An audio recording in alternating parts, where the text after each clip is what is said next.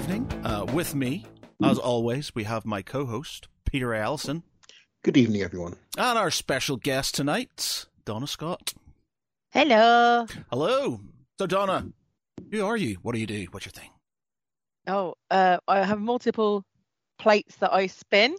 So I got to know Pete through um, the book side of things because I'm an editor and I work on the um, best of British science fiction series for NewCon Press.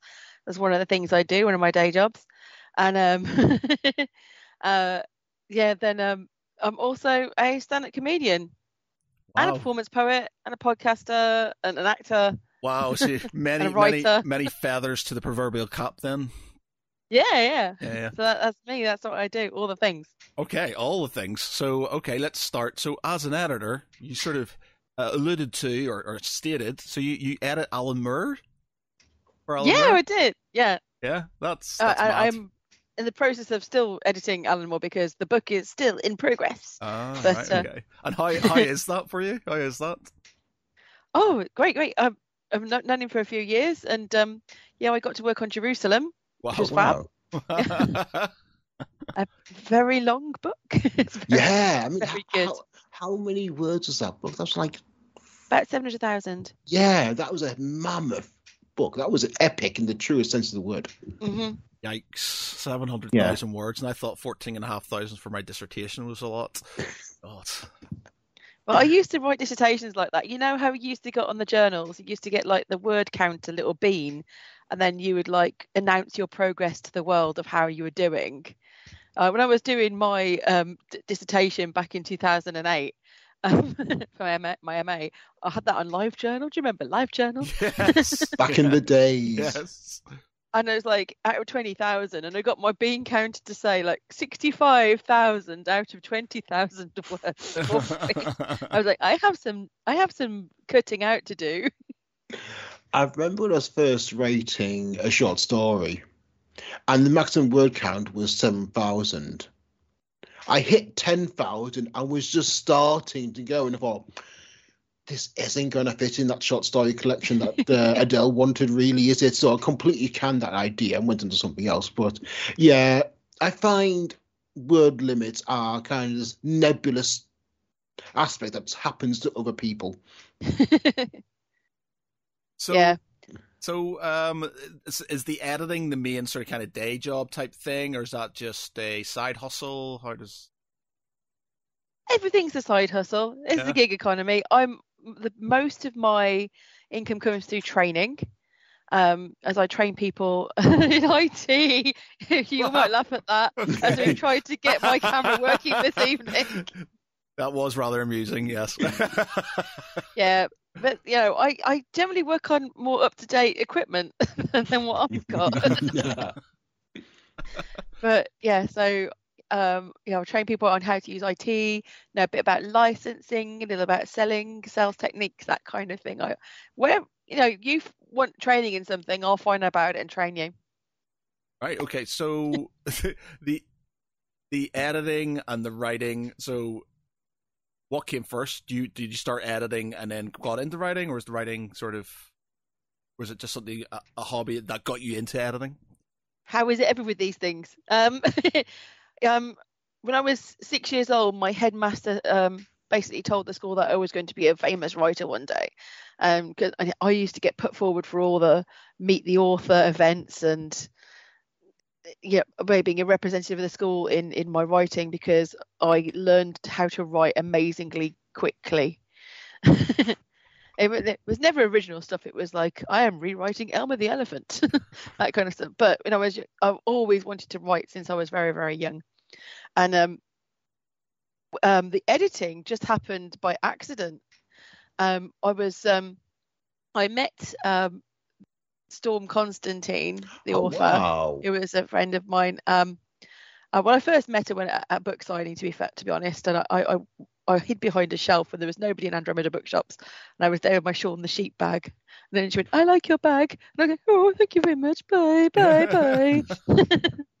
um, but then I went to um, a convention that she organised called Grisicon in Staffordshire, and uh, I went along to that, and just made loads and loads of friends. Then it was like awesome. It's like the world had opened up for me. That was back in 2003, and um, then she invited us to her house, and she said, "So you've got a degree in English?" And I went, "Yeah." It's like I'm looking for editors. Would you fancy having a go? And I was like, "Yeah." so yeah, I started work on um, some of the books that she was bringing out with the Immanion Press. I think Oh, I started yeah. out with um, David Barnett. Um, he's doing all right for himself these days, isn't he? Yeah, you did okay. Yeah, I mangled his words first. Um, So who who else have you who else have you edited for? We might know. um, who else will edit? There's, actually, there's there's so many things that I probably I've touched on when I've been working, especially with um the bigger labels. That, that I, I, I can't remember them all. Yeah. Okay. but um well, just look over here i've definitely got david barnett um there's a michael moorcock there i definitely did some proofing on um um oh, uh, who was that? Graham winterton did something of his? Yeah loads. Yeah, I mean, uh, uh, Michael Moorcock's just released a new book as well, and like another Elric book, hasn't he? yeah it was an elric one i was working on. Or um what is it called? Comic capers. That was a was a proofreading on. Oh, nice. it, it was one of the main editors on that one. Um, but um, yeah, um, I, I, some of my friends don't realise I've edited them because it was like the secret background copy editing. um, I've edited you. You're being I wouldn't edited at this moment in time. just in case they go, right, that's, that's why then. um, but I remember, I remember like um, oh, I edited um a lot of Andy Remic's books. I mean, oh, yeah. I'll just, just name the people who've died. then they won't go, what? yeah, I mean, Uh, he was a good friend of mine as well. yeah, Storm Constantine was a fantastic writer. Really, really. I mean, I've got still got loads of her books upstairs in, in my library, like Stalking Tender Prey and the Grigori trilogy. And yeah, I, I was just, oh, I'm, I was gutted I never got the chance to meet her. She seemed such a lovely person. She was, she was so lovely. Um, and I was knocked for six, just knocked for six by her death. I mean, she, she died at a similar time to my dad. Oh, Um, my so I had all of that going on, but it was just, uh, I was just in the in the pits for Yeah. a while. Um, and then it was, I felt really especially bad because I hadn't got in touch with her for a long time. I mean, all through lockdown, I was like, you know, you, I was really pleased in myself that lockdown meant I was reopening a lot of old friendships that I hadn't really paid attention to for a long time because we discovered uh, Zoom and and so all of a sudden I'm like talking a load with all my university friends and and all the people we we know from conventions I'm like I'm like on on Zoom with them and it's like so much of my of my my, my social life was like burgeoning that way. But I suppose I I maintained some and some just fell yeah. and then you're just like oh no I didn't mean them to That sort of uh, So- lockdown was a double-edged sword in in a certain way. So obviously it it was bad in that you know you, you couldn't go out. There was a lot of you know people were dying. There was a lot of stuff going on. But on the other side of it, I think it did sort of bring people together um, quite a lot. And um, for me, especially, I like I, I started talking to loads I haven't talked to in ages. I've got a couple of groups um, that sort of started then and now are still going. Um, you know, a, a gaming group of mine that I've been in for years, and we we we talk the talk, but we don't do anything because of lockdown. We actually physically started doing something. There's mine and Pete's D and D uh, group that has been going for like two years now, and even after lockdown, we've sort of been uh, carrying on and stuff. So it wasn't all doom and gloom, but uh, like you said, Yeah. about sort of talking to people you hadn't talked to in a while. Um, yeah, I think it, well, it was uh, uh, one of its sort of kind of silver linings, I guess. Yeah, that's really cool. I mean, I, I spoke a lot pretty much every week, and it's still going on. But because real life is happening, I'm out there gigging and things now. But um, the Arts Lab, uh, do you know about the Arts Lab? That's founded by Alan, well, sort of founded by Alan Moore, and I'm I'm part of it. And that's who I- I'm bringing the um, Arts Lab anthology out for and with. And even though we have been meeting every week all through lockdown, did this was this conducive to us getting the work done any quicker? No, it wasn't. I managed to bring out four books in the time I'm bringing out this one. well, I mean, I think like it was just hard work. I mean, it was really you know a you know a bad time for everyone, and so I think I found my creativity and my drive dropped during the uh, lockdown, and I think Don's just frozen. Oh no, the IT. oh, sweet irony. yeah, I do IT and the the internet's dropped. There we go. Uh, we've got a we've got Max RRA one. Hey Max, saying, how you doing? Saying hello. G'day, g'day. Um, hopefully Donna. Okay, back. message. Okay, yeah. we'll be back shortly. Yes. oh, uh, I... technology. Oh, technology. Well, for those of you who are sort of wondering about sort of my messy background and stuff, if you can see it, I've got uh, some old school for all your gamers out there. Adeptus Titanicus. Adeptus Titanicus and original Space Marine, which is sort of uh, like the original Epic uh, game. But um, so it's just me and thee until uh, she comes back. Um, but yeah, uh, I was I was at a war boot at the week. It's a war boot for all of you who don't know. It's basically an indoor, um, it's like an indoor car boot sale for war gamers, basically. So I did that in Stockport Element Games to basically, like again, if people can see you're watching this, you'll be able to see my sort of my background full of stuff. But you also notice there's there's things. Oh, oh, if I can get. Uh, over there. Uh, oh my god, my my there we go, there we go, over there. Sort of lots of space and stuff because I've been selling things, trying to get rid of, declutter my life, and uh, but we were uh, we were there, and I'd sold a fair bit of stuff, and I was feeling very happy for myself because I need to pay for gas and electricity because you know you have to do that these days because it's stupid expensive, and uh, um, I was like, uh, right, I'm not going to buy anything because I always end up going to these things I spend, I sell stuff, but then I go, ooh, look, shiny, other thing that I want, and I spend that money on other stuff. And there was a guy behind me selling. There's a game called Infinity, and they were selling loads of it for like stupid oh. cheap. And I was just like, nope, nope, nope, nope. And I was trying to get my friends to get onto it so I didn't have to and stuff. And they kept on dropping the price and they kept on coming up to me because they knew I was talking to my mates about it. And like, you know, we can drop this down. Bought job lot for like 250 quid. And I was like, no, no, I'm not going to do it. I got away with that. But then my friend turns up and he's all like, hey man, so, uh, you know, you've got a bit of epic stuff. And I was like, yeah. And he says, they've got three brand new you know, old school expansions over there, you know, unpunched. And I was like, no. And I said, no, I'm not going to do it, man. No, I'm not going to do it. And then I got a slightly sort of like bored halfway through the day. I went, well, I'll just have, I'll just have a look over there.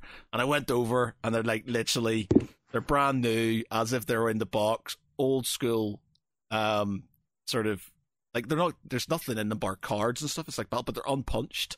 And I was just like, how much for all three of them? And he was like, oh, I'll give you like a hundred quid or something. I was like, oh, 60, you know, thinking, you know, he'll say no, and then I'll just go, oh, at least I tried. And he went, all right then. And I was like, okay. So, 60 quid. So, that was a reasonable bargain. Yeah, it was. Fair. It wasn't bad. And to be honest, I sort of, I, I made a fair, well, I don't say I made a fair bit of money because I don't like to think about the money that I lost um, when I bought all this other stuff. Uh, but you know, I made some money back at least, and uh, yeah, so I, I, and I didn't spend. I spent sixty quid out of the money I made, which is you know not you know, not a lot. So I was yeah. you know I was reserved. I restrained my I restrained myself. You know, and for a man who's got seriously bad impulse um and you know ADHD and stuff it's very it's very hard for me so it was it was a small victory and I managed to sort of do it uh, has she has she replied back? Are we? Yeah. Um, message from Donna saying, "Ah, no internet." Ah, no internet. That'll do it. So, yeah, that'll break into your um, Skype call, unfortunately. Yeah. um, or any form of you know on internet communications. So yeah, she's currently plugging out, working out what's going on, ah, okay. and I think we'll just keep chatting for the moment until we hear otherwise, yep. or Donna continue. Yeah, I mean, um, I'm massive saving at the moment. Um, we talked about Kickstarter a few times, and one of the games I backed many years ago was called Cryptex. Yeah, I remember you saying. Yep. Yeah, it's still not been delivered. We talked about a game that was about was backed about four years ago now, to and still and it's got the point now. The game is now available and for sale in retail. Wait, so it's in retail and you still haven't It's- got it? Exactly. What are they? What are they saying about that? What are what? The, what are They're, the- they're they're having delivery issues. Apparently, the best we can make out, it was by Inside the Box Games, and the person behind it, called Peter, I believe, um, has essentially Inside the Box Game is now only one person. He's had to basically, um, like basically, um, make everyone redundant. He's just lost all the money. Oh. And basically, the games were made. As far as we can make out from as far as what, what I can make out, games have been produced and they've been, um, it doesn't. They don't have the money to actually deliver it. So to actually make money, it's been people are just basically taking the games and selling them. And uh, but in one of the latest updates on the Cryptex Kickstarter, um, one of the former employees got into the um, actual Kickstarter profile and posted their own message, not of Pete, um, saying, "We have not been paid. We are owed pension and wages for months of work." I- Yeah. I don't think I don't think you're getting that. Well, it's like I've got, I've got. I'm trying to think. So out of like, I try not to back stuff at the minute. I think I, I backed the the June game. I think uh, this is the last one. But apart from that, I've not sort of. um I've not backed anything in ages. It's anything I'm Yeah. getting stuff that's turning up basically from years ago. But uh, and one turned up to my old address. This is how long ago it went to my it went to my old address.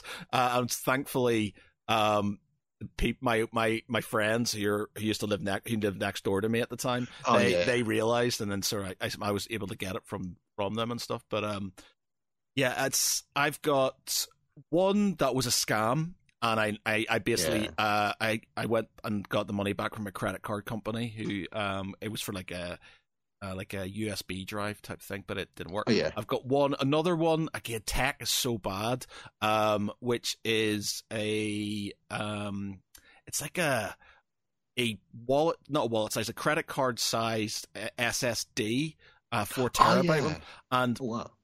as much as there are updates, Cool. there's still still nothing from that one, uh, and it's been a fair time. So I'm giving it a bit more time before I sort of kind of see what the score is. I had one from it used to be called Kabuki Kabuki Games, uh, Kabuki Oh, yeah. Models, but they do they change their name to something else. I can't remember what they're called, but um.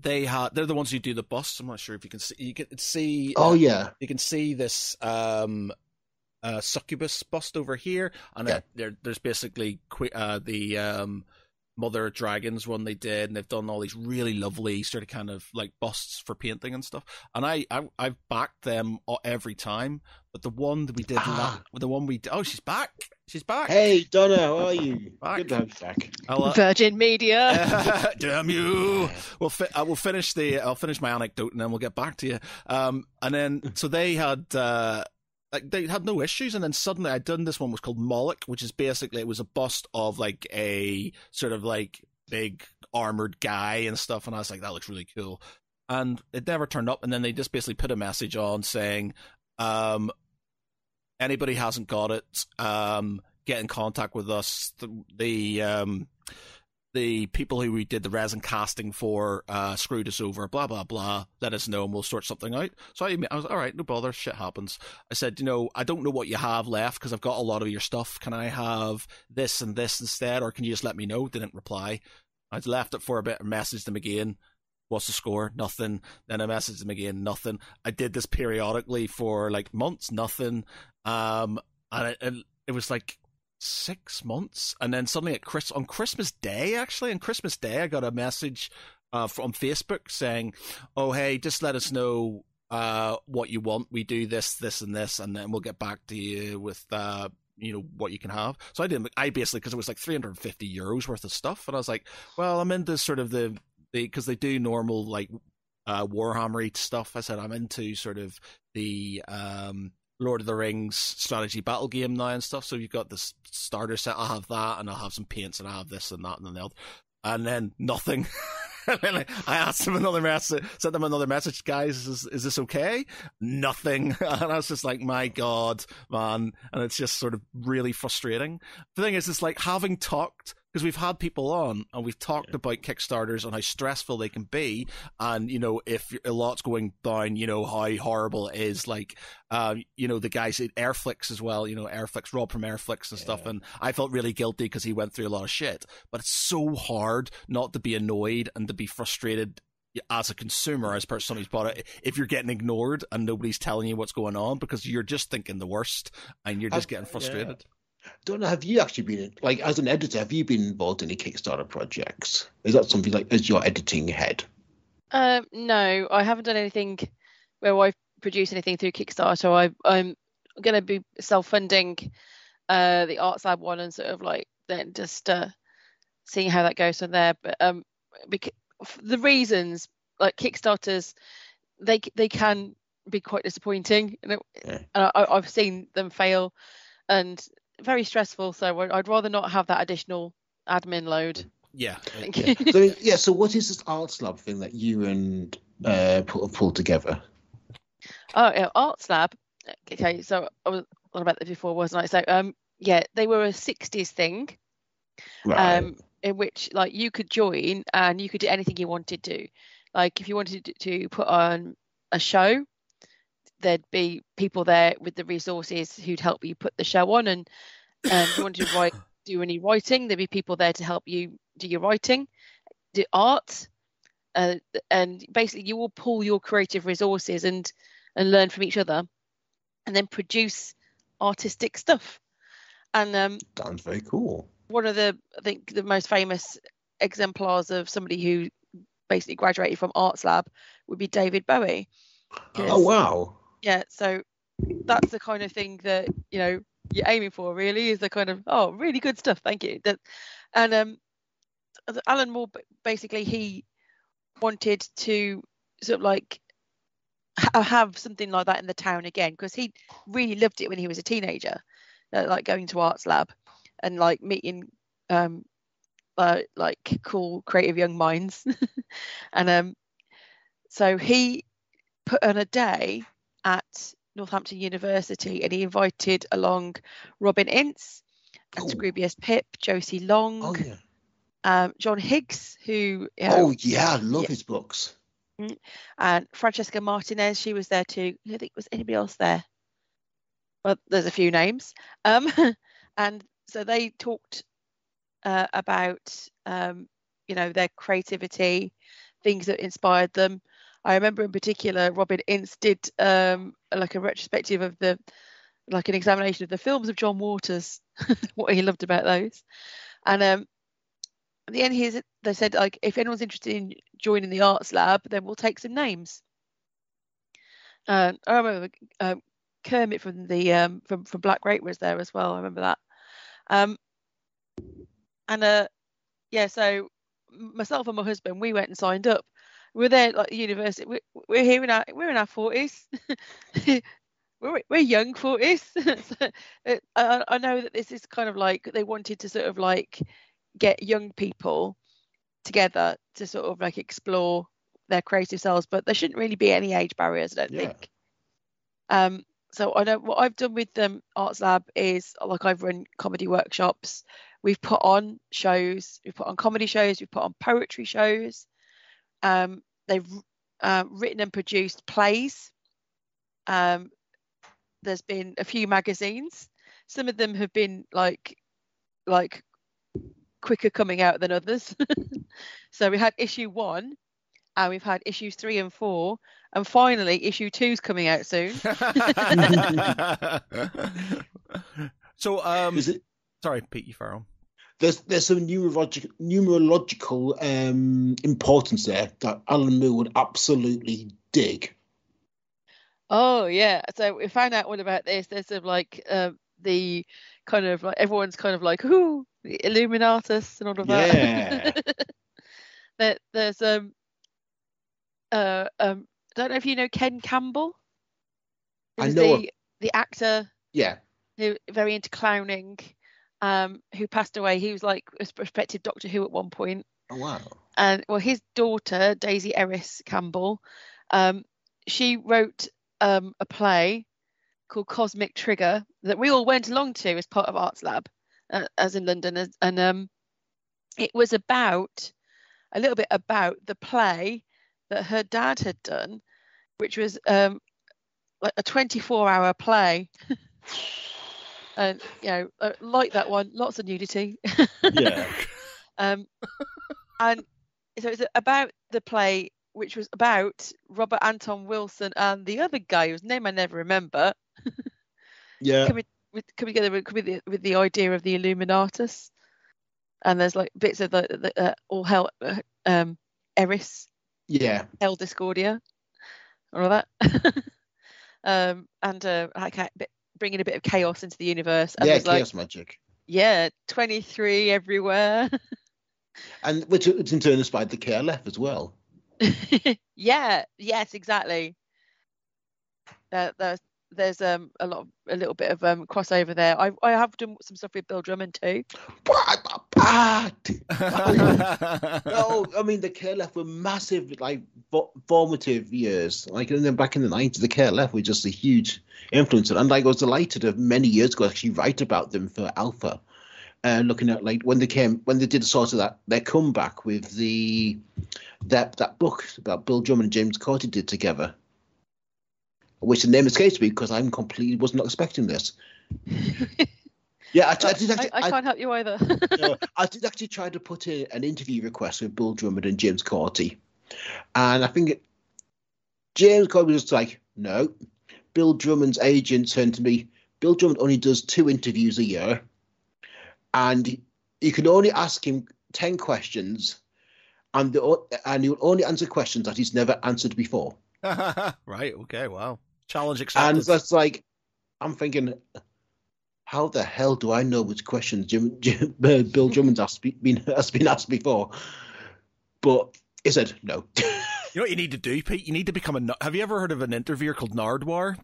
He's like a he's like a Canadian. Like he's really he's really it's really bizarre, right? So l- look up YouTube or TikTok or whatever. There's a guy called Nardwuar, and he's basically this sort of nerdy looking um Canadian guy who wears like uh like uh sort of like like this black eye. He's got fluffy like curly hair. He's got big rimmed black glasses. Like you're, but he loves like hip hop and rap and sort of like you know uh, rock and roll and like all these things. But he like he knows about everything, and he's like so famous for sort of like he'll interview um like Snoop Dogg or uh, Ice Cube or or you know all these Jay Z and stuff, and he's always got the microphone right right in their face, like right up in their face, and he asks them really bizarre questions. But then he sort of finds stuff from their like their sort of childhood and stuff, or and things that they've really wanted, like uh, their first EP that they ever released, or like uh, like a fanzine that they were in from when they were kids and stuff. And he really, really, really researches all the stuff. So even they seem to sort of deal with all the weird stuff and the fact that this microphone's like ri- literally right in their face, like quite well because he does so much research on them and he finds out and he gets all these things that they they kind of like and remember and it's it's really bizarre but you should check it out it's just weird Yeah, well. Yeah. But yeah, um, yeah. So slight. Yeah, what was it like uh, uh, working with Bill Drummond? well, here's the thing. It was only really like a little thing. Yeah, Um, but we were. I, I remember uh, Bill Drummond said something, and this is like a long time ago, uh, when I first moved to Northampton, so about 14 years ago, and um, he said that he w- wanted there to be no arts council grants for the arts, no grants for the arts, no nothing. He said because he felt that arts should like generate from itself it shouldn't be beholden to like like an upward patron yeah, something like that. And I thought- well, if as much as we can see your point, art, if you do that, then you're only going to get people who already have money making art. You got yeah, if you if you take away any, the means of subsistence in a society that requires it, then you're not going to get your working class artists who who can just or, or, or people who can find or people will be squeezed for time people will be squeezed for resources. This is not a good idea. So i'm like we're angry at you. And and um and then northampton council was like okay we're going to do that. We're going to take away all the money for the arts because our local guy said it was a good idea. Oh no! so we're like no. And another thing that they were going to do and this was they've already done this but we had a place. It was kind of a bit special and um, it was called the fish market.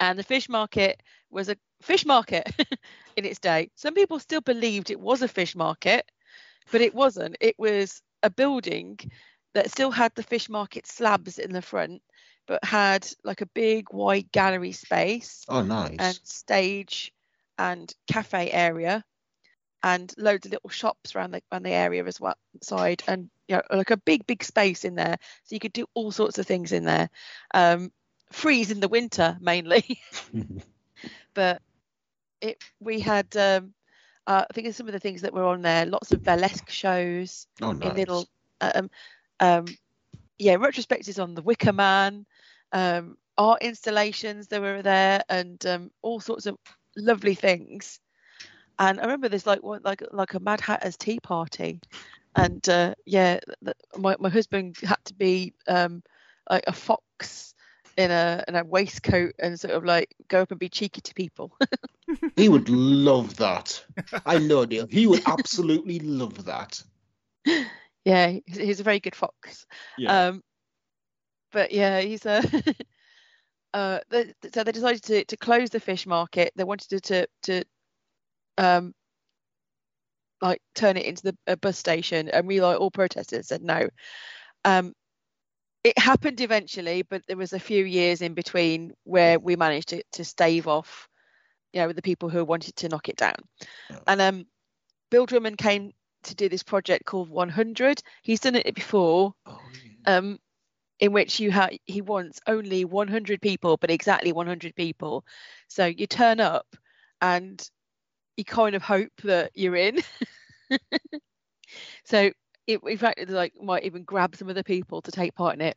And what we did was we did this thing where he marched us all round a mile radius of the fish market, Mhm. like we were going to like do some kind of protective magic of it or something.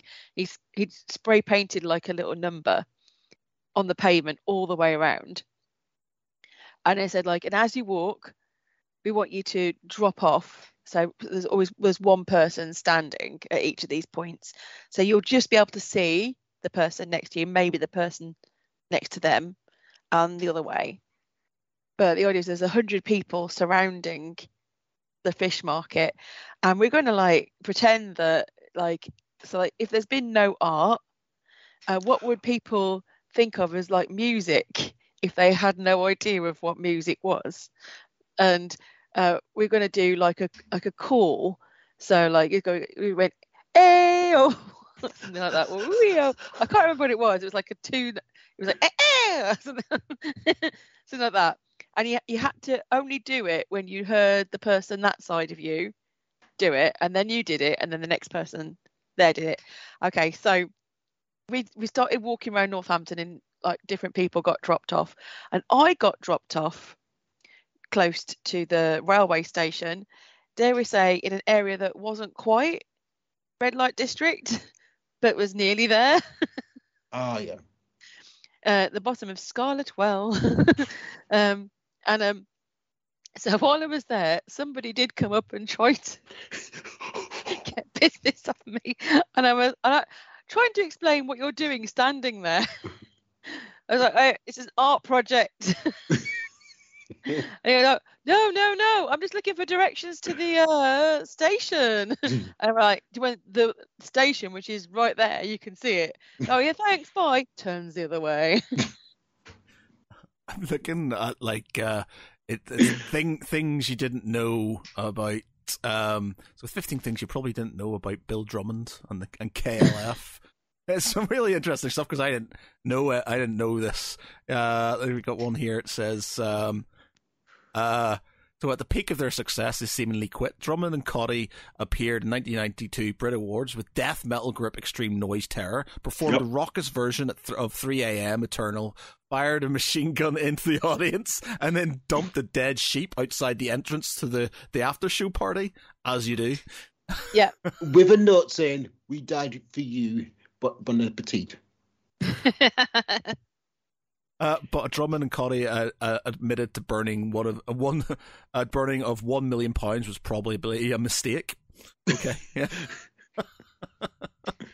Yeah, wow. um, yeah. They're also. Um, do you remember um, Doctorin' the TARDIS? Yeah. yeah. Yeah, that was by the KLF, by them. All right. Okay. and they basically wanted to create a number one a number one track using all of those common denominators. And they didn't say th- when they released it, they didn't say who they were. It's only later afterwards that um, they yes, we you know the Time Lords are the KLF, but then they released a book called How to Make a Number One the Easy Way, which explained to them like uh, how a, a bands can like create a number one uh, track record just using you know the lowest common denominator, and basically they proved it with the Time Lords, which I think was just brilliant. And apparently, like I read somewhere that Chumbawamba uh, can always walk around with that book to just keep it to hand. Okay. Well, they've only used it the once then. I got this Yes. one. Number one, ABBA didn't like them using the name. They justified uh, the justified ancients of Mu Mu. Bill Drummond and Jim Cauty produced their first album in 1987, titled 1987. The two of them soon fell foul of ABBA's legal team thanks to a copyright infringement. Drummond and Cauty travelled to Sweden to reconcile with ABBA. When they couldn't find them, they burned a large chunk of the albums in a field and threw the rest into the North Sea. Yeah, that's not so good for like pollution. mad, absolutely mad, crazy. Yeah, they are. You know, I mean, they're a band that are just as famous for their antics off screen as they are for like as for their music. But thing man, like I, I, I, I recognize the name, and I, I'm sure I recognize some of the music and stuff, but like it, like none of it doesn't really sort of. I must have been quite young when they were. Like I was, Yeah. I was born in '81, so maybe I wasn't sort of into sort of. yeah, that- a bit before, slightly before your time. yeah, yeah, slightly before my time, but yeah, but uh, mad. Yeah. Yeah. So yeah, I mean, you've worked with some incredible people. I mean, also you are in turn, in turn yourself like a fantastic performer. Like you- you're a performance poet and a comedian. I mean, like I said, how do you balance all these different facets of yourself? Um, well, he- here's the thing: you're going to get a lot of night. If you if you are like somebody who wants to do a lot of different things, then you are going to get people telling you no a lot. That's the thing. So you've got to be very stubborn. Yeah, fair. um, even people who are close to you, who are nearest and dearest to you, who want, who may feel that it, they just want to give you good advice, will say maybe you shouldn't be so busy. Maybe you should like not do that. Maybe focus on one thing. Um, do your job and then one thing. And I'm like, but you, but they all feed each other. That's the thing. Yeah. They all feed each other, so they can't exist without an, something else. And it's just a matter of balancing your time. So like I, I have um had an Apple top ten podcast, a stand-up comedy podcast. Um and it, I'm currently getting chartable saying it's still in the charts in Germany, but I haven't done one for ages. All right, nice. Um yeah, I got I may- I think most the way it goes, it was like doing well in France, just getting getting, getting uh, UK, then I got France, then I've got Germany. Wow, okay. so I'm like hitting all the markets, and when I've run out of markets, I'll I'll record another podcast. so what was your podcast?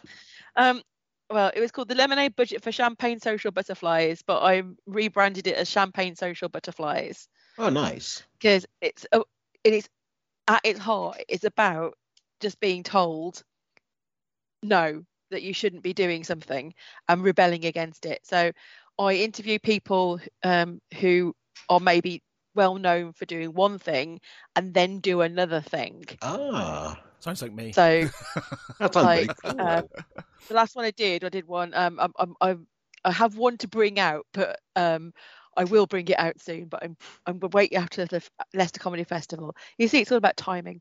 yeah. But um, I did an interview last year with C, um, CK McDonough, McDonald, Yep. um, uh, or Keith McDonald, uh, uh, who's known as a stand-up comedian, and now is of course a best-selling writer. And you know, you can you can do those things. Uh, why why limit yourself? If you want to try something, just give it a go. You never know. I mean, the 10,000 hours thing's probably true that you probably just need to Hmm. work until you're as good at that one thing and the other one. But you, unless you start dedicating some time, you'll never know. the thing is, you've got like a lot of the really sort of your famous sort of um, artists and uh, scientists and stuff like that were multifaceted people. You know, Newton used to sort of uh, prosecute um, fraudsters and get them hung and stuff for you know in his in his spare time. You know, he that's when he wasn't doing sort of gravity and stuff. He worked for the Royal Mint and he used to get people sort of he used to sort of go into. I think he basically used And a to go, bit of alchemy on the side. and a bit of alchemy on the side, yeah. And then a lot, a lot of all the, yeah, a lot of them all did loads of different things. You know, you got Benjamin Franklin and stuff. You know, he did a load of stuff, um, as well as sort of obviously being one of the founding fathers of of America and stuff. And he had like, um, like um, there's loads of them, but basically they they all did lots of stuff. You think think of uh, Da Vinci and stuff. You know, he he was an artist, but he was an inventor, and he was sort of kind of uh, into. I think he was in the alchemy and stuff as well, but he's into lots of different things. So you know, if you've got that sort of brain, I think you do sort of start doing lots of lots of different things. Yeah, and I think like people just do naturally like evolve their interests over time. Like Huey Morgan started out as, as a lead singer of Fun Loving Criminals, and now is a you know radio presenter and DJ. And leads left the Loving Criminals behind him. Um, yeah, it's like people do just tend to diversify and evolve as time goes. I mean, I started out as doing geek, like as an engineer, started writing on my side, covering geek stuff and goth stuff then I started covering cybersecurity for Computer Weekly, and then started then started interviewing guests um, for Sci-Fi Weekender, and it just evolves and expands from there you go on. Yeah. Um, I mean, we used to call people who did lots of things polymaths, but now these days maybe there's too there's a lot of cynicism. Nobody gets called a polymath anymore. It's called ADHD. yeah. it's like, yeah, why why limit yourself to to that? It's like just think if you've got like a a, a brain that that gives you gifts, use those gifts. Yeah. I think also as well is like I think the advantage of the internet now is we can like have, have access to more people and more information than we ever did before. So the time we, we spent researching like pre-internet with like in books and everything, reading about it, now we can just read about it on the screen and actually see it in person.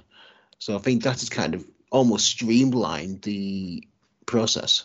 in a way, but I don't know. Maybe it's my age, but I'm starting to see things on the internet now that are definitely not right because I remember them differently, and it's Yeah. not the Mandela effect. My, I call it Mandela effect. Mandela effect.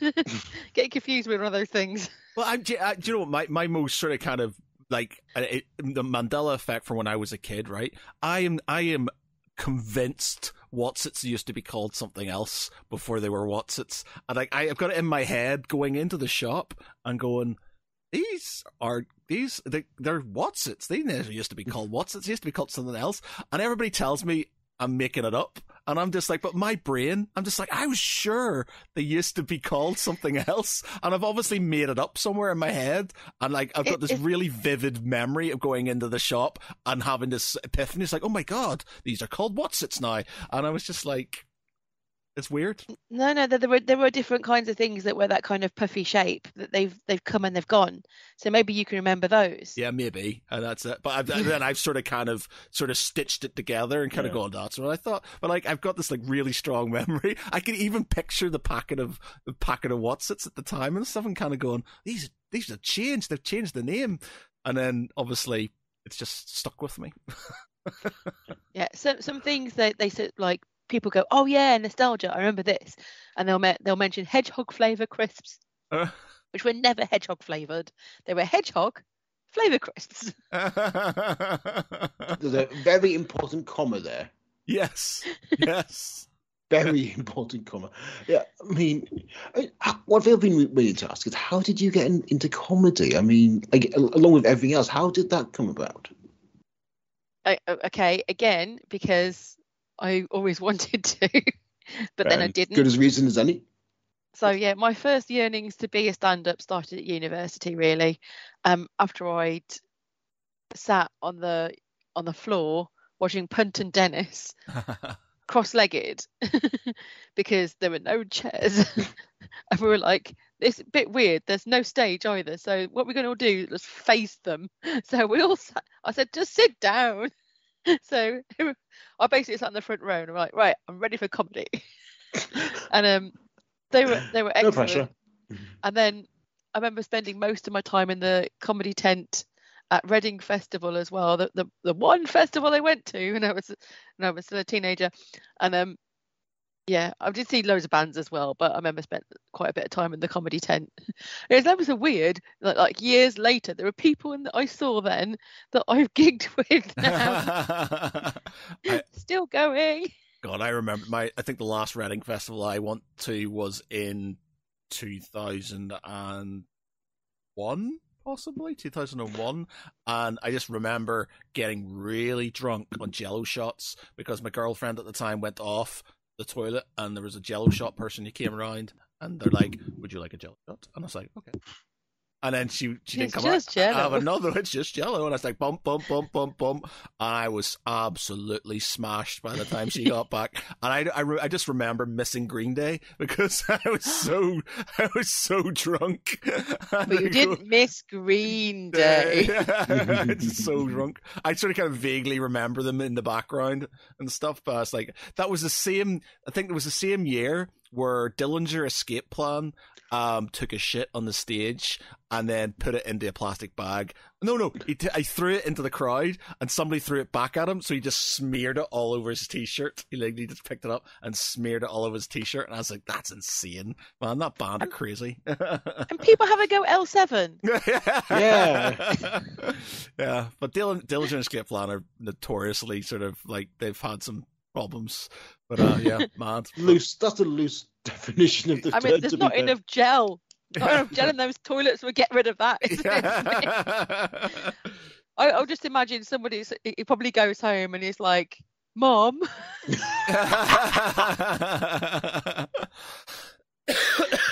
It'll be a really, really bad aerial advert. You know, it gets all those gri- that grime off your t-shirt, and Dylan your escape plan shit. Here you go. Now that's Oh, an advert I would love to see. yeah. So, what's your style of comedy? What do you? Uh, what What's your sort of sort of area? What do you do? well, I do. Um, I'm I'm kind of like it, it's changed. Like I'm kind of I'm kind of a little bit rude. I'm a little bit rude um, with some absurdist poetry and just just basically just I just try. People will see me on stage. You look look at me. I'm such a nice middle-aged lady, and then it's like I'm a little bit not what you expect. All right, good. interesting, interesting. So, yeah, a kind of a very similar pers- persona to this, but it's not quite. My voice is slightly different as well. I just like come across like slightly differently on stage, I think. so yeah, and um, yeah. So I, I talk about all sorts of things. I talk about um a lot of real things that have happened to me, like my medical stuff. Did a show last year called Weird Sense of Tumor. What was that about? wow. I grew one. So yeah, I don't know if you know about this, but I um Pete does, but I grew a massive tumor. Didn't realise. Um and um usually when women have these things, if they're a bit of a problem, if they're bigger than the size of a grape, and mine grew to the size of a baby. oh God, fuck. Wow. So- Yeah, I, I, I won't do my material. I, I- I know it's gone past the watershed, but it's quite rude. so yeah, but yeah, I'm. It can be- can be a bit bit shocking. You can imagine with a lot of medical stuff, there's a lot of body stuff. So I, I talk about my body quite a bit. okay. interesting. Interesting. Yeah, uh, if you get the chance to see it, do see it. It is, you know, hair-raisingly wonderful experience. Is the best way I can describe it. Oh, high praise. high praise indeed. All right, there you go. And um, I've just started as well a new sketch duo with my husband, um, who we all, we'll know as Neil, but he's professionally going to be known as Ewan Kershaw, so that's going to be confusing. but um, um, yeah, we've just got through to the quarterfinals of Sketch Off, Oh, uh, which is the national sketch comedy competition. So I'm really pleased with that. Oh, Yay. amazing. Okay. Yeah. And the fact that you are both natural entertainers. You know, I, I mean, I've been very lucky to uh, share a caravan uh, with you at the last sci-fi weekender, and I've never had so much fun in a caravan before. Hey, wow. Wow, Pete. Yeah. Okay. Yeah, I mean, the That- last night. that could go either I think it's way for me. You know, I'm just. That's me. there was just a lot, a lot of heckling top of the pops, wasn't it? Yes, there's a lot of heckling, and we went from top, you know, 80s top of the pops to politics, back to back to 80s top of pops, then to environmentalism, then back onto 80s top of the pops, and just it was the most entertainingly wonderful evening I've ever had. But also just the whole um, at the sci-fi weekend itself, and the um, when Neil was shanghaied onto the stage. Oh my god. Yes. You know exactly what I'm thinking about. And again, it's a side of Neil I've never ever seen before. Sci-fi, oh, I- I sci-fi weekender seems crying. like an absolute crazy place, man. They, they all these these weird guests you bring on from that place, and then you know they come in here and they're crazy, craziness. Well, you're going to be a guest as well, aren't you, Donna? Yeah, yeah, I'm going to be a guest. There, you go. All the crazy sci-fi guests. weekender. So, yeah, what, what will you be doing at Sci-Fi Weekender? Um, I'm going to be doing a stand-up comedy, Oh, nice. and I'm. I'm also going to be on a book panel because Oh. I did the things. um, really looking forward to this. There's there's loads of people there. I'm really looking forward to seeing people I've seen before, people I know. Um, so um, the the anti poet will be on. They're Oh. amazing. the, the anti poet. Yeah, you got to Google them. That it's um two um punk guys, punk yeah, well steampunky guys, punky steampunky guys, and one of them's got a big bass and long hair. uh, one of them has got a triangle. Ding. All right, yeah, I'm just looking at some photographs of them now. Right, I'll have to, yeah, go- give them a listen. and um, uh, George Coppin is going to be there. Uh, He's somebody I know from Sunup, and he's also been in like loads of TV, like Willow. He was in Willow. Yeah, Yeah. What? Who was? What's his name? uh, George Coppen. Yes. I'm, I'm actually going to be interviewing him at Sci-Fi Weekender. Brilliant. Uh, uh, yeah, sadly Sarah Pinborough's not going to be there anymore, but no.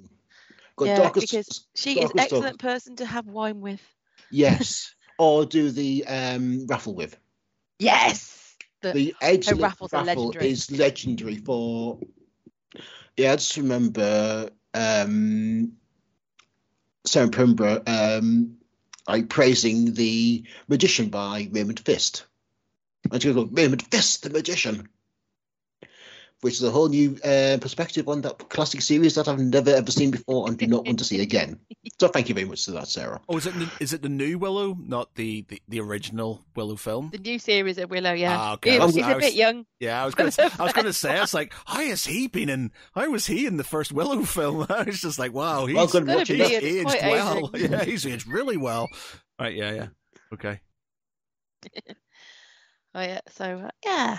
So and uh, you didn't you have Madam Misfit on recently? We Yeah, we had. Madam Misfit. Yeah, she was we did. fantastic, and she's going to be back there again. So I'm looking forward to uh, to seeing that. And oh, Dacre Stoker, who we've got actually got coming on the podcast next week, I think.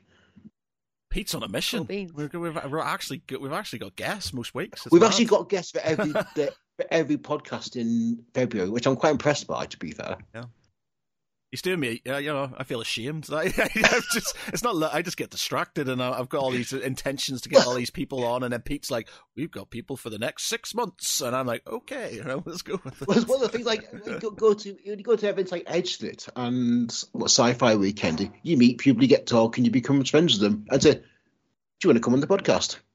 And I think that's one thing I really missed during uh, lockdown. I mean, like the the input, like the Zoom and the virtual cons were fine. It's kind of it gives that kind of, you know, an asp and a, uh, what's the word?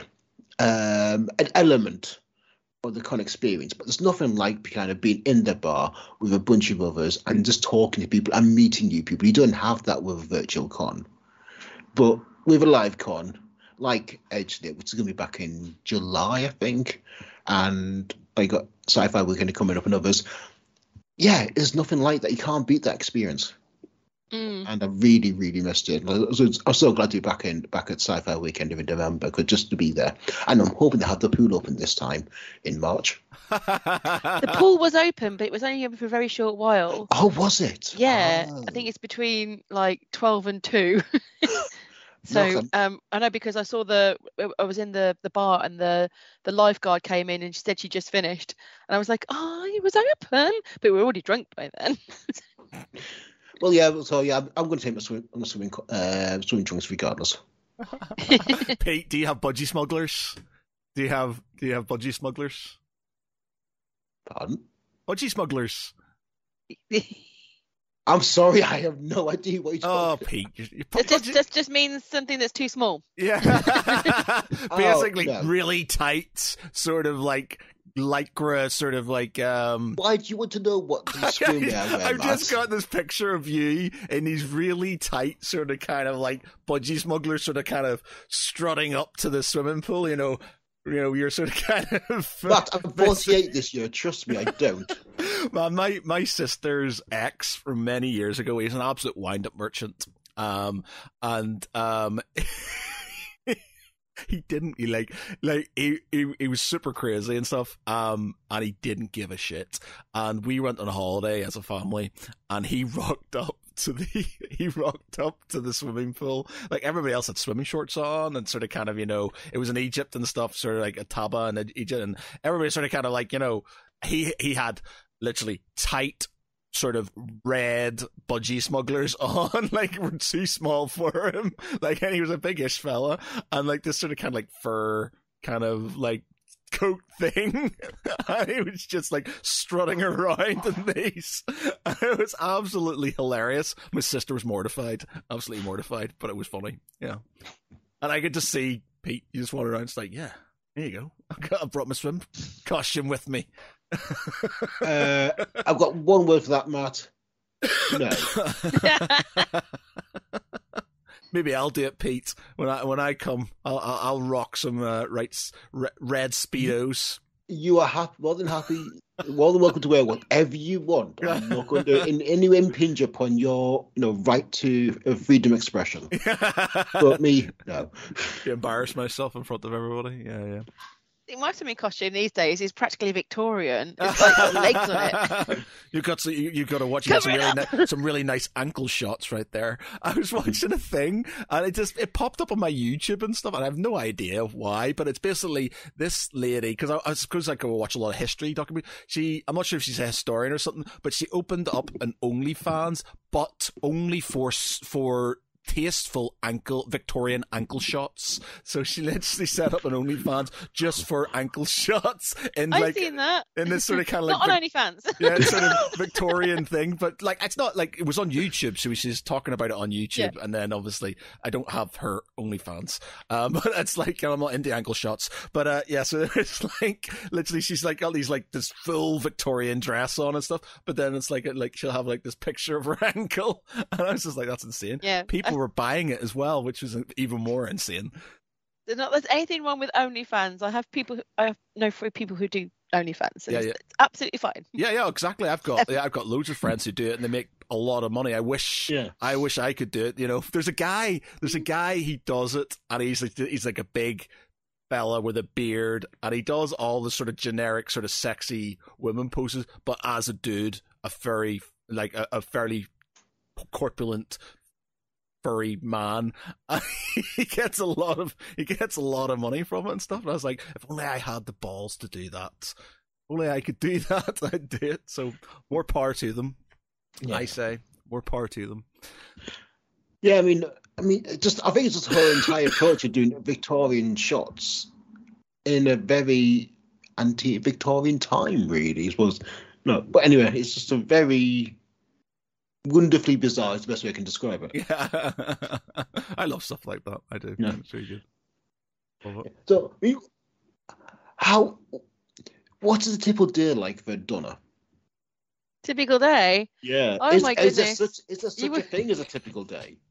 Um, well, I'm very lucky that I- I'm, now in my day job work hybrid, so that gives me loads of extra time to get Yeah. things done. So uh, it's um, if I get up in the mo- morning, I can do some writing before work, um, or watch, do last night's washing up if I've been really really bad.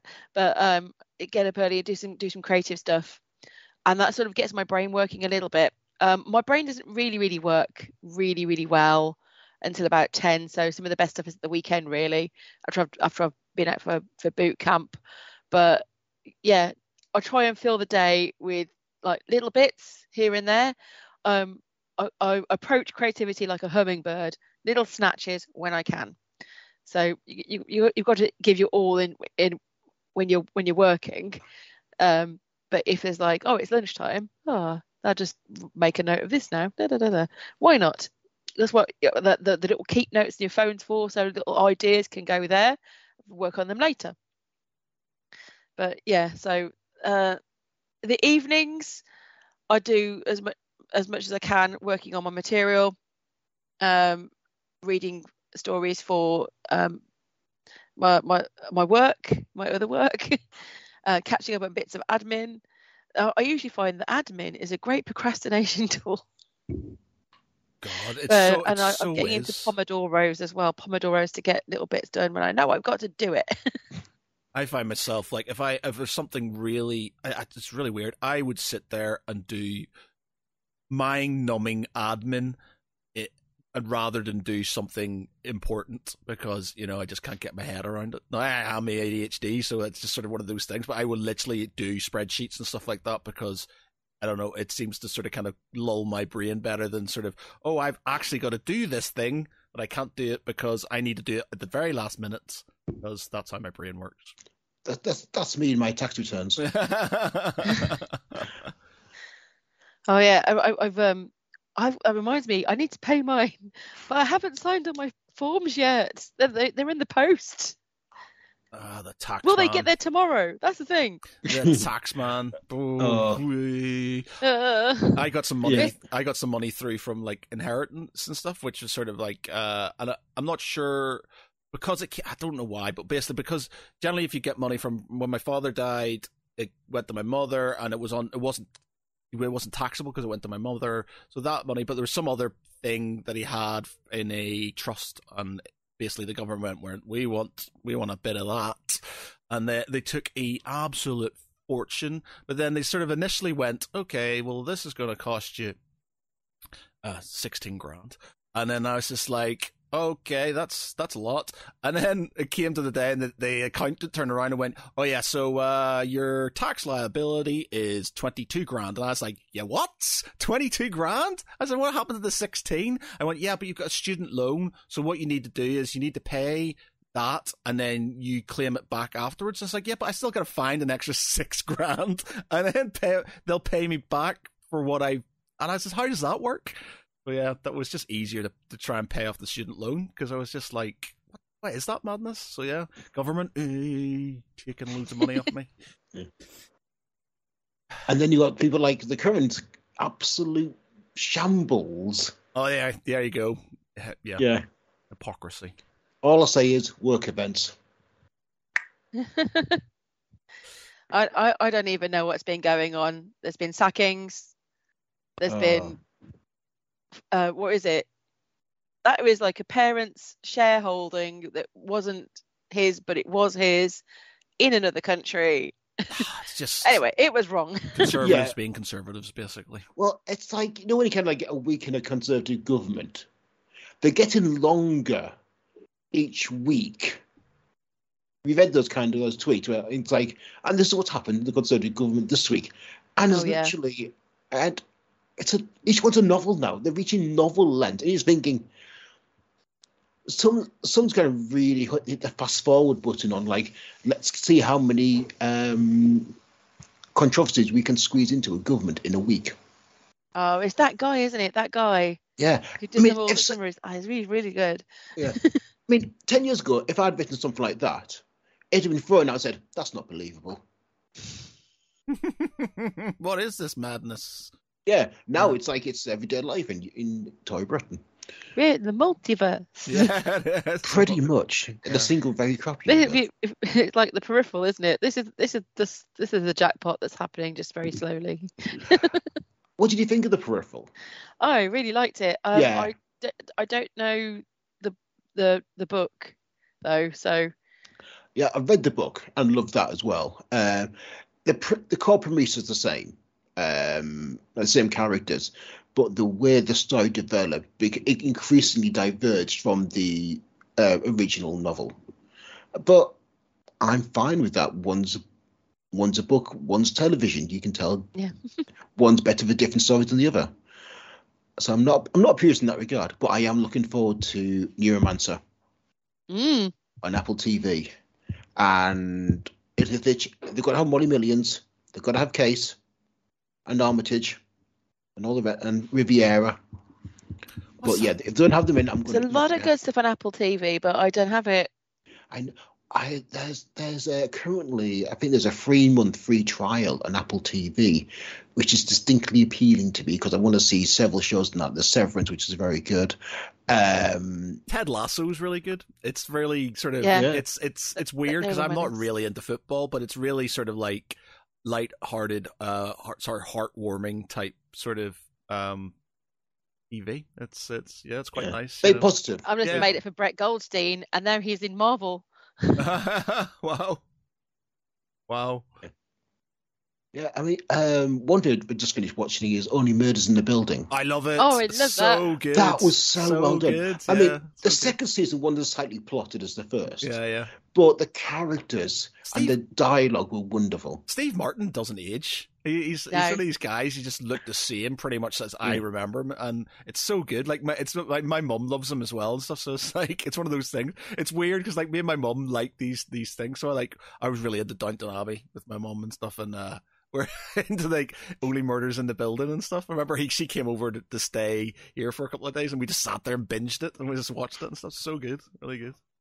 Yeah, Uh, Selena Gomez's jumpers have been my, has been my winter style. Yeah, yeah, yeah. yeah. Uh, I feel really bad for her. She's been getting a lot of sort of. There's been a lot of sort of um people sort of kind of questioning her because she's um she she or her sort of basically body shaming her and stuff, which has been it was it's been horrible Right. and stuff. I think she's beautiful. I think she's beautiful. yeah, she's amazing. Yeah. yeah, I, I love her character. anybody, anybody. I'm gonna say, I'm I'm quite old now. This is what happens. You can start out in the middle of the in the morning, two sizes smaller than when you go to bed. It's possible. I mean, it's like It's gonna happen throughout the day. yeah. I mean, there's that line from Red Dwarf. Um, what? Uh, which was was it? Um, anyway, but yeah, I was going to say, when you when you're 18, you can eat what you want, drink what you want, and still uh, squeeze into your size 10 jeans. Then if that happens around 24, 25, no, you wake up one morning and you realise you're a fat bastard. Yeah. I, Now, Yeah. basically, it's kind of yeah, we our body muscles give way, our bodies change and adapt. You know, we grow old. It's part of life, and who cares? basically, Yeah. Yeah, I like. Uh, I remember being in university. Uh, no, sorry, in school, because I played rugby all the time. Um, I can like, because I was active doing stuff all the time. I couldn't shift. No, I couldn't put on weight. So I was like 11 and a half stone or something like that. And I was like 11 and a half stone, six foot three. And um, my, my rugby coach was always telling me you need to put on more weight and stuff. And I couldn't. I just couldn't physically. I, I could eat everything. I could eat all the time, and I still couldn't put on weight. And then as I got older, I just I can't seem to keep it off and stuff. I keep on telling Oh, myself it's wow. like it's muscle because I do some weights and stuff. and It's it's uh, it's definitely muscle, but I'm uh, I'm like what verging on like I'm 16 and a half stone now maybe sort of verging on sort of quarter coming up to 17 and stuff i'm just like uh 41 the uh the the, the portly belly's coming back and stuff and it's just like mm, yeah. you This know. is amazing. I can remember, distinctly remember, there was a kid at school in my my class. He was quite a big lad, but he, he wanted to play rugby, and he was told he wasn't big enough. yeah So we used to marvel. He came in with a whole loaf of sandwiches for lunch. yeah he was like, I have to eat all this. Yes, like I was, I was perpetually told. Like I, I played rugby, but I was always told I needed to put on more weight. And I'd eat so much, but the thing is, like you were, you were playing ru- rugby, and I don't do sports at all anymore, really. And like I haven't done since I basically hit university and decided drinking was more important. But it was just like I, I we used to sort of play.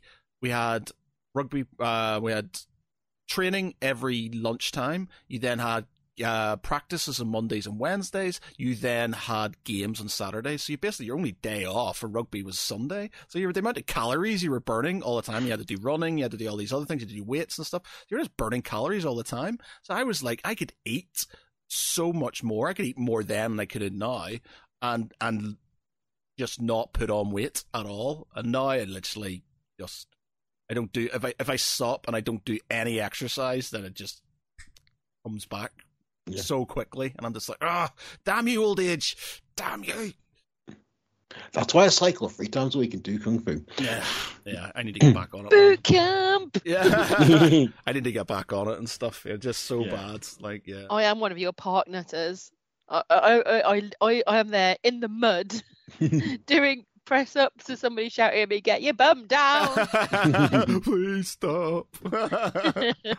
Well, I, I don't know. Get people say I don't mind doing it on my. I hate when people tell me how to to, to do things and stuff. It really gets on my goat. I used to go to the gym uh, with my mate, and I used to really hate it when he was sort of telling me to do things and stuff. I was like, it's just not making me fun. I kind of like just doing it myself. And you know, I don't do as much, but at least I do it regularly. Whereas somebody's shouting at me all the time, I'm just like, I don't want to do this anymore.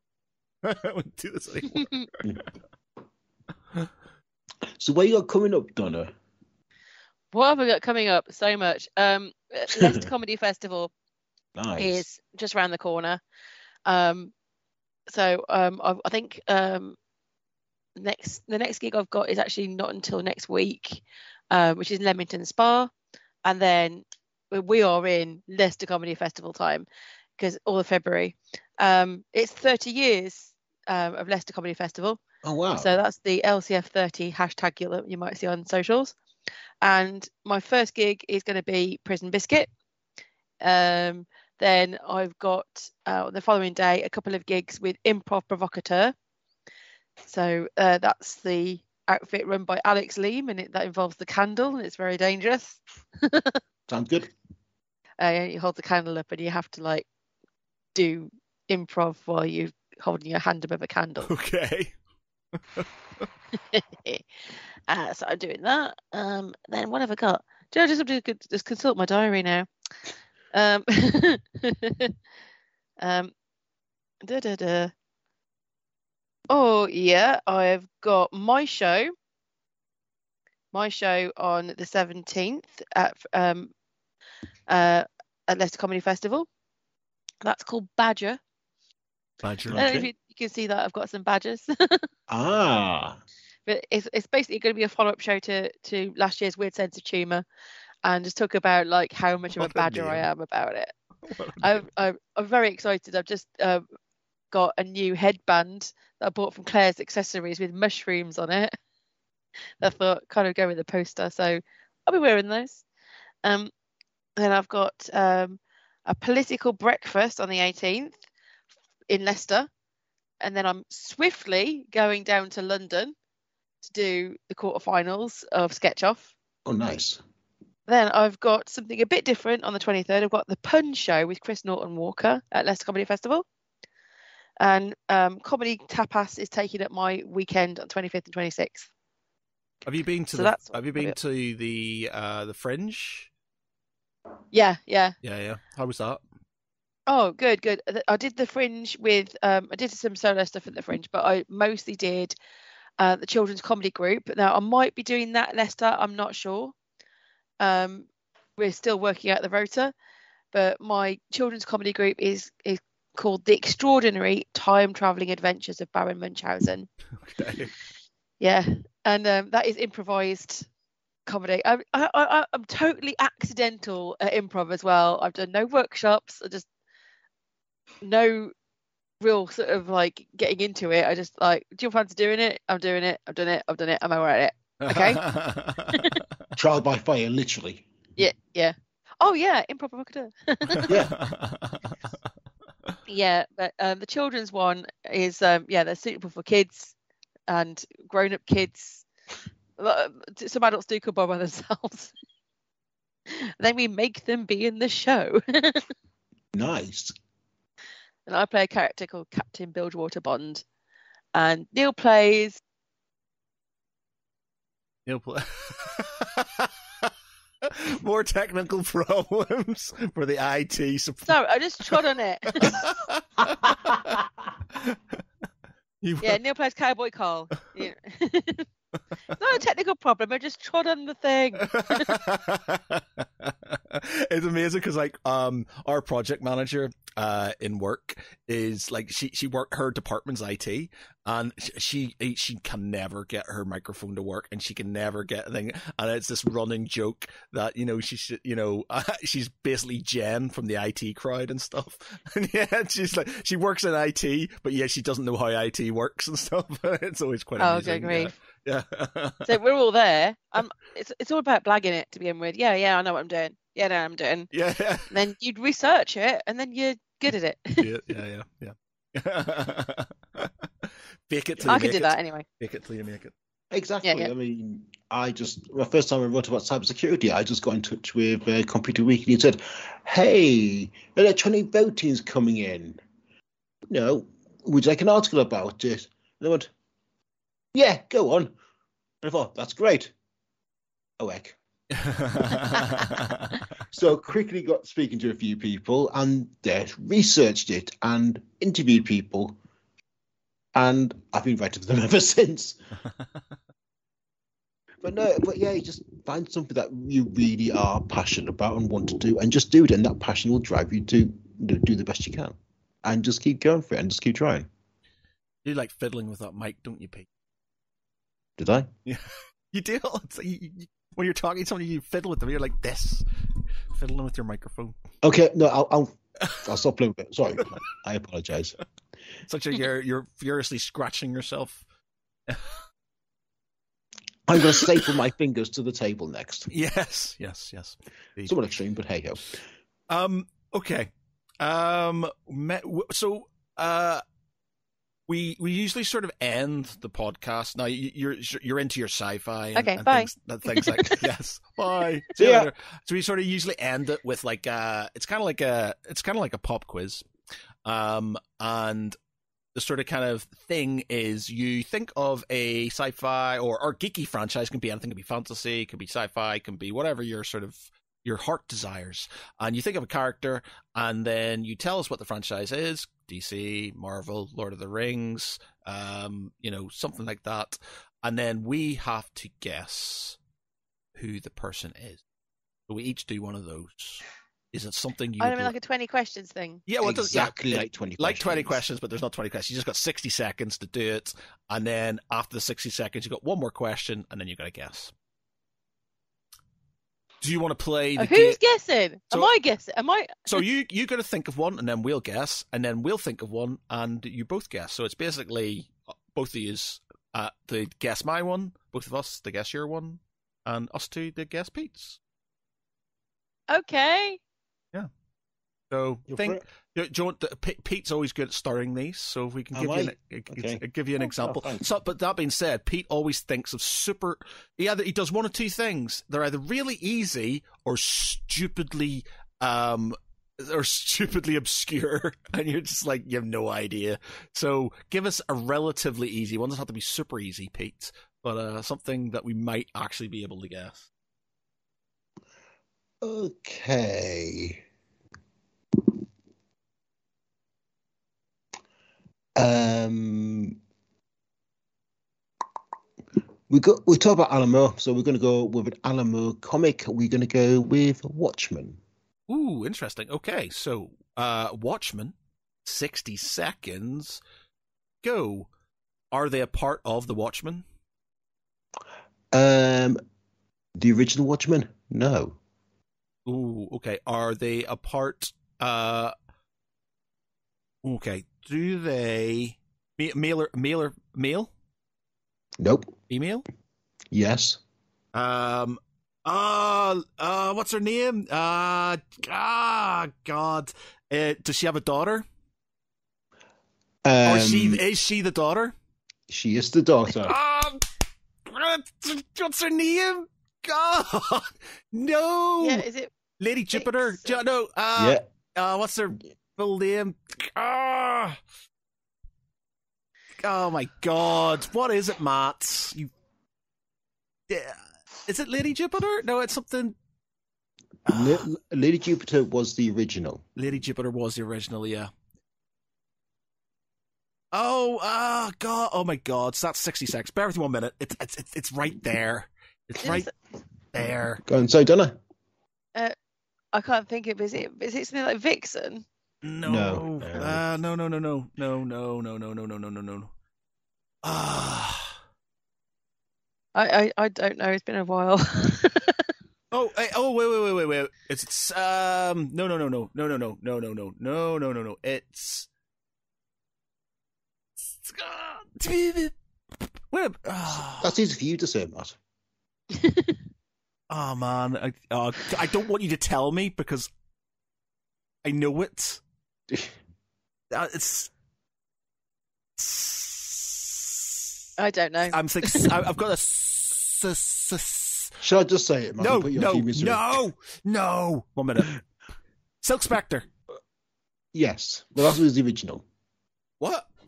That was lit. So, What? Laurie Jupiter is the daughter of Silk Spectre. So which one were you? Which one were you? So wait a minute. I said Lady Jupiter. No, Laurie Jupiter, not Lady. Ah. oh yes. Didn't get any close points. Oh dear. Ah, boo. okay. Yeah. Okay. So it's it's not Silk Spectre. The daughter of Silk Spectre, Laurie Jupiter. Laurie Jupiter. Okay. Uh. Have to sort of. I guess have to. Uh, Silk Spectre. So that I was- wasn't as Yeah, yeah, yeah, yeah. Okay, right, okay. It's an idiot. I can't believe that. Okay, right, all right. Um, Donna, do you have one for us? Okay, um, I'll go Doctor Who. Ooh, interesting. oh heck. Okay. Um, right. Doctor Who. Sixty seconds. Go. Um, Are they companion? No, Okay. are they a doctor? no, Are they um from the current series? no, Are they like classic Who, like pre? No. Okay. Um, David Tennant. Tennant? No, not David Tennant. no. Um, Eighth generation. No. Okay. God, uh, my Doctor Who knowledge is. Are they- No. Are they human? No. Are they alien? Yes. Are they a Dalek? no. Are they? God, my Doctor Who knowledge is is very wanting. Um, Better than mine, trust me. Um. Okay. They're not. Okay. They're, are they? Are they male? No. Are they female? Say Female, female. but not usually. Do they change gender? Yeah. right, Is it the six. master? Sort of. Missy. Yes. Ah, there you go. Nice one, Pete. I hadn't got a clue. I was guessing. I was completely. I've never watched Doctor Who since the night. Uh, I watched it once briefly the, the, when it first started up with the. Um, but yeah, so that was pure guesswork or based on background knowledge. Um, okay, so what's Matt going to give you? What is Matt going to give you? Donna, what sort of what sort of things are you into? What are you into? What sort of sci-fi, sci fantasy things are you into? I'll see if I can. Um, Or comic books. quite or- a lot, but it doesn't necessarily all stay in their head. Uh, like Marvel films or DC. or- yeah, Marvel, Marvel would be, be a good one. Okay, we'll go for we'll go for a Marvel We've wa- we, wa- we watched a few of those. Um. Okay. Here we're gonna go for in the Marvel world. we are going to go for.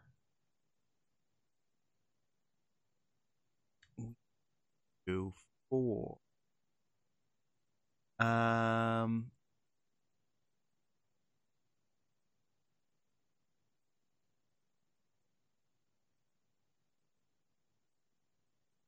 Check something. Come on. I need to check something here. Bear with me one minute. Um.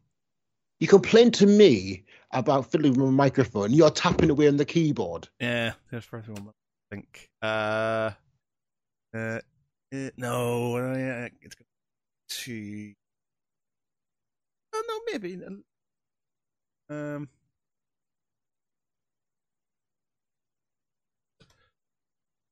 Okay. All right. Yeah. All right. Um, Marvel. Sixty seconds. Oh, better get this. Marvel. Sixty seconds. Go. Okay. Female character. Yes. The Black Widow. No. Um, are they in the MCU? Yes. Are they in the Avengers? No. Okay. Are they a villain? Um, no, they're not. Are they um have they do they have their own film? Um, no, they're not in their own film. Okay. Do um are they in the Thor films? They are in the Thor films. Are they in all three Thor films? Yes. Is it Darcy? No. Uh, Jane. What we- is it? Woman Jane, Jane Foster. Foster. Nope. Okay. Valkyrie. Nope. Oh, She's not on all three. isn't she? Okay. Nebula. Nope. She's not in Thor films. Is she only in the Thor films? Um, she is in only in the Thor film. I think she might. I'm just trying to think. Yeah, I think she's only in the, the Thor films. Yeah, Is she Asgard- Asgardian? she is Asgardian. Thor's mother. She was in Agents of Shield briefly as well. Oh. Okay. Lady Sif. Yes, there Well you done, go. Donna. There you go. Eddie Sif. So I look at Pophead. right. Very good. Very good. Um, right. So, uh, before you go, uh, is there anything you want to pimp, uh, before we leave you? Any shows, anything that we, you want people to see or hear or read or? Okay, you're probably going to need to go on my website, donna-scott.co.uk, and I'll update it because I need to now with some of the other shows I've got going on. Um, but um, definitely want to see Prison Biscuit. Um, um, if um, if you want to catch us in the quarterfinal, that's on the 18th of February in London or in Leicester Comedy Festival, and my show Badger. I actually need more people to come see Badger, so that's at um, uh, Grays at LCB Depot on the 17th of February at half past seven in Excellent. Leicester I assume that's PM, not AM. PM. Just checking. Our Prison Biscuit show's got a few tickets sold, and that's really late. That's like a like at 11 o'clock or something like that. Wow. I've just got a got a mess. Chris Mold on Facebook says AOS, which I'm assuming Agents of Shield was massively underrated. It I, it was immense. I quite enjoyed it. Uh, I think it was. I think it sort of went downhill slightly towards the end, but yeah, I enjoyed it. But anyway, uh, Donna, it's been an absolute pleasure. Thank you very much. Good luck in the quarterfinals. Um, I hope you get through. Um, if you do, please let us know. Um, by all means, come back. and Let us. Uh, we'll have more of a chat. Um, but for tonight. I've been Matt Geary. With me has been my co-host Peter Ray Allison Good night, everyone. and our special guest Donna Scott. Bye bye.